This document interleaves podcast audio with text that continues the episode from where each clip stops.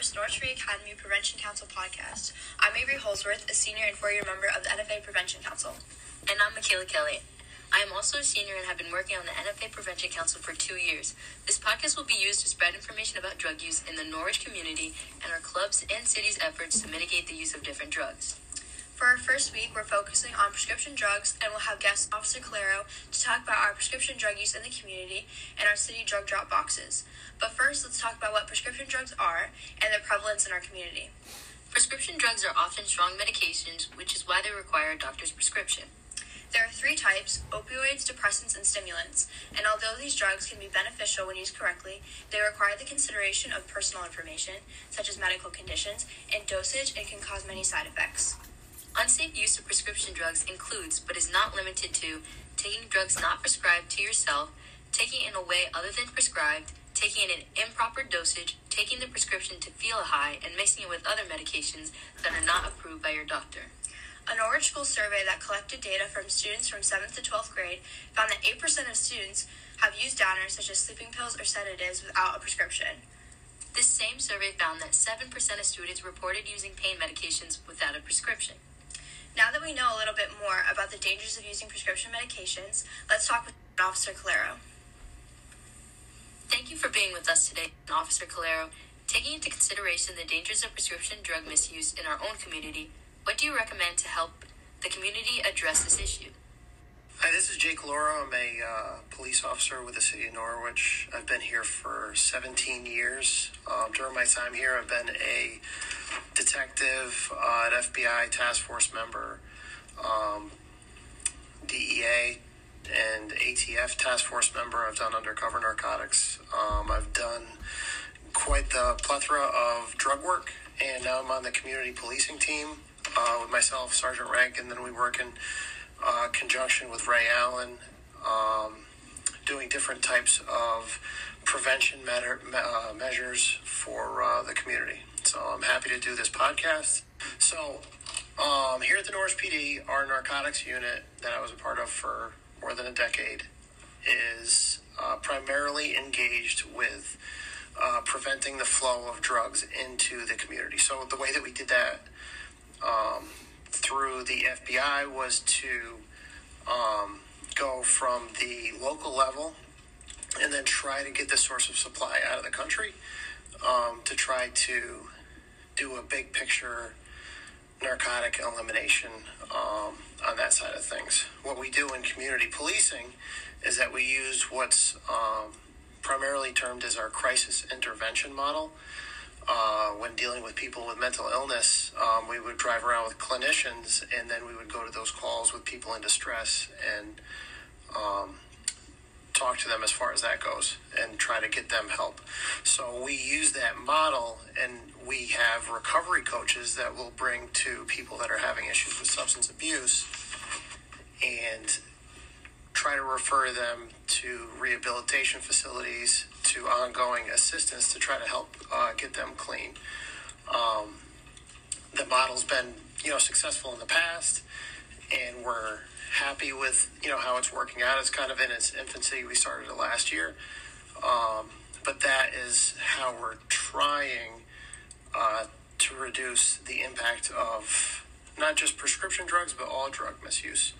Um, we also have a uh, pill give back day where we'll be at the police department and then take in medications, any medications, not just opioid, um, from people and uh, discard it through um, DEA and work in conjunction with them to try to get as many medications off of the shelves to make sure that they're not available for kids to um, get a hold of and misuse. We also have a mailbox in the police department that is open 24 hours a day that you can discard your pills that uh, you didn't use or um, you know overprescribed pills or however uh, you know you come in contact with them you can discard them at the police department. No questions asked in the mailbox for destruction.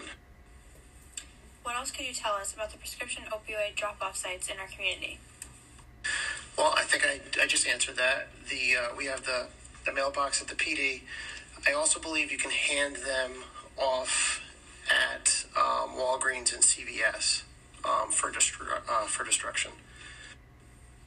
What do you think are some factors that contribute to the abuse of prescription drugs, such as opioids, in the community?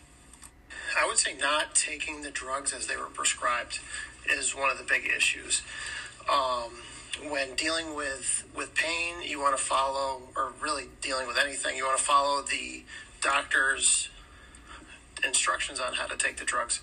A lot of times, people will deviate from those instructions, um, and that can cause problems uh, later on, and problems in the you know the, the near future with overdoses and um, ongoing addiction issues and then not giving, not bringing them to the mailbox or or destroying them after uh, you're done and you have some left over, if you have any left over.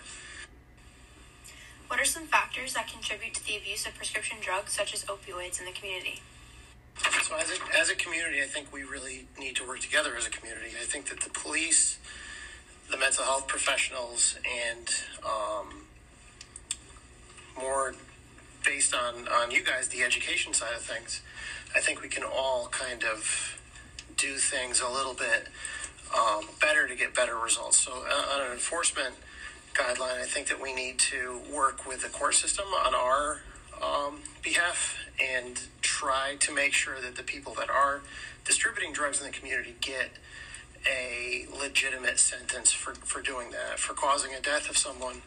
Um, right now, there is kind of some confusion on, on where the, the onus of liability is.